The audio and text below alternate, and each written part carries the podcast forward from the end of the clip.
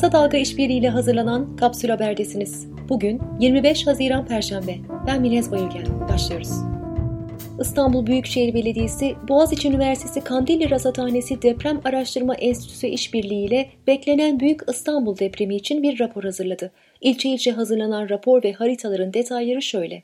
Olası büyük bir depremde İstanbul'da yüz binlerce bina orta ve üstü hasar görecek. Depremde en fazla sayıda binada tahribatın yaşanması beklenen ilk 4 ilçe Esenyurt, Sultanbeyli, Avcılar ve Zeytinburnu. Depremde Avcılar'da 35 bin, Başakşehir'de 13.500, Beylikdüzü'nde 27 bin, Çekmeköy'de 4 bin, Esenyurt'ta 67.410, Gazi Osmanpaşa'da 14 bin, Kadıköy'de 17 bin, Maltepe'de 20 bin, Pendik'te 28 bin, Ümraniye'de 16 bin, Sarıyer'de 6.600, Sultan Gazi'de 10 bin, Şile'de 900, Zeytinburnu'nda 31 bin hane için geçici barınma ihtiyacı ortaya çıkacak. MİT mensubunun cenazesine ilişkin haberler ve sosyal medya paylaşımları nedeniyle tutuklanan 6 gazeteci 100 günün ardından hakim karşısındaydı. Oda TV'den Hülya Kılınç, Barış Terkoğlu, Barış Pehlivan, Yeni Çağ Gazetesi'nden Murat Ağırel ve Yeni Yaşam'dan Ferhat Çelik'le Aydın Keser'in tutuklu yargılandığı dava için 50 sayfalık iddianame hazırlandı. Davanın sanıklarından bir gün yazarı Erk Acarer ise yurt dışında bulunuyor. Mahkeme davayı 9 Eylül'e ertelerken Terkoğlu, Çelik ve Keser'in tahliyesine karar verdi. İddianamede ifşanın bir plan dahilinde sistematik ve koordineli biçimde yapıldığı savunuluyor. Sanık gazeteciler 19 yıla kadar hapis cezasıyla karşı karşıya. Evrensel yazarı Ender İmrek de bugün hakim karşısındaydı. İmrek, Cumhurbaşkanı Tayyip Erdoğan'ın eşi Emine Erdoğan'ın Hermes marka çantasıyla ilgili kaleme aldığı yazı nedeniyle yargılanıyor. İran'dan Yüksekova'ya açılan taciz ateşi sonucu bir asker hayatını kaybetti, 2 asker yaralandı.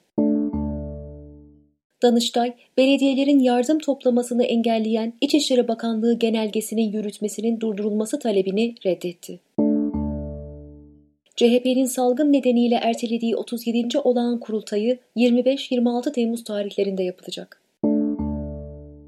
Yassıada yargılamalarının hukuki dayanağının kaldırılmasına ilişkin kanun teklifi mecliste oy birliğiyle kabul edilerek yasalaştı. Terör örgütüne üye olmak iddiasıyla gözaltına alınan Elazığ'ın Sarıcanbelde Belediyesi Başkanı Bekir Polat'ın yerine kayyum atandı. Fenerbahçe, basketbol takımına Euroleague şampiyonluğu yaşatan Koç Obradoviç'in görevinden ayrıldığını, bir yıl boyunca takıma çalıştırmayacağını duyurdu. Sırada güncel COVID-19 verileri var. Bugünkü vaka sayısı 1492. Son 24 saat içerisinde 24 kişi hayatını kaybetti, böylece toplam vefat sayısı 5025'e yükseldi. Sağlık Bakanı Fahrettin Koca'nın basın toplantısından satır başları şöyle.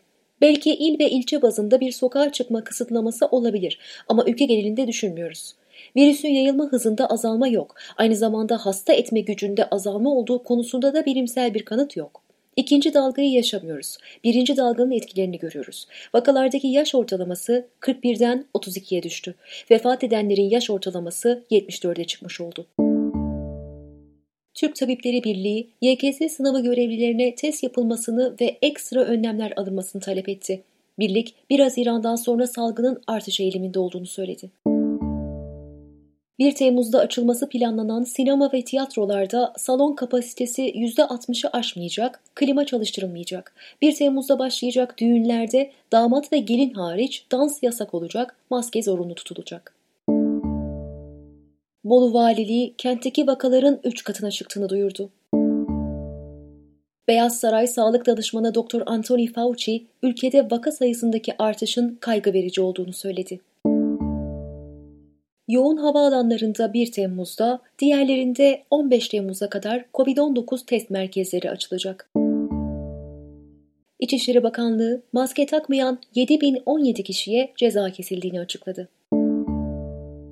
Yunanistan Dışişleri Bakanı Dendiyas, Türkiye'nin sığınmacılar için sınırları yeniden açtığını ve Türk sahil güvenliğinin de sığınmacı botlarına Yunan adalarına kadar eşlik ettiğini öne sürdü. ABD'li Demokrat Senatör Robert Menendez, Doğu Akdeniz'deki faaliyetlerinden dolayı Türkiye'ye yaptırım uygulanmasını istedi.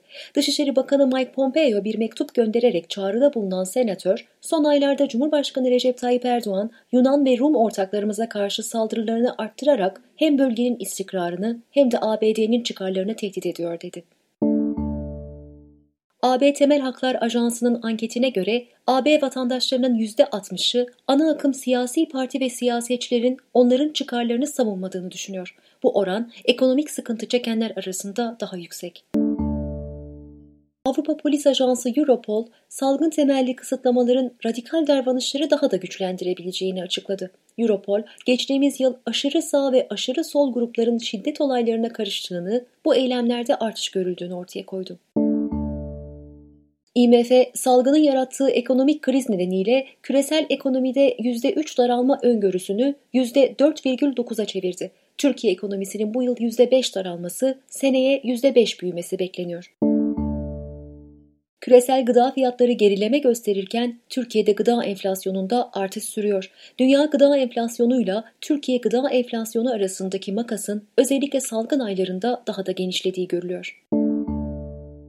Hazine ve Maliye Bakanı Berat Albayrak, Türk lirasına güvenen, Türk varlıklarına ve şirketlerinin büyüme hikayesine inanan herkes kazanacak dedi. Karar Gazetesi yazarı İbrahim Kahveci, bugünkü köşesinde yoksulluğa alışmak başlıklı bir yazı kaleme aldı. Her 100 kişiden sadece 5,4 kişi iş bulabilmiştir. Gerisi işsizler hanesinde veya evine kapanmış, umutsuzlar hanesinde öylece bekliyor. Türk Hava Yolları ve Lufthansa'nın ortak kuruluşu San Express, Almanya'daki operasyonlarını durdurma kararı aldı. Karardan 1200 çalışan etkilenecek. Günün sözüyle kapatıyoruz.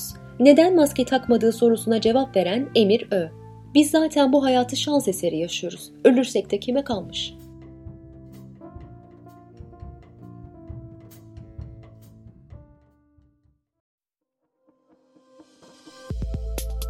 Bizi Kısa Dalga Net ve podcast platformlarından dinleyebilirsiniz.